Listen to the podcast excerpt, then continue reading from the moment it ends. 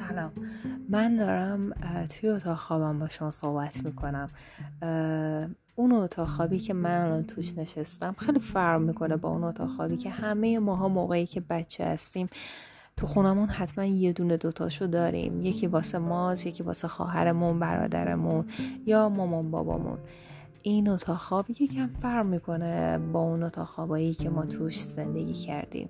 اتاق خوابی که خودت دنبالشی پیداش بکنی بسازیش و لذت ببری ازش.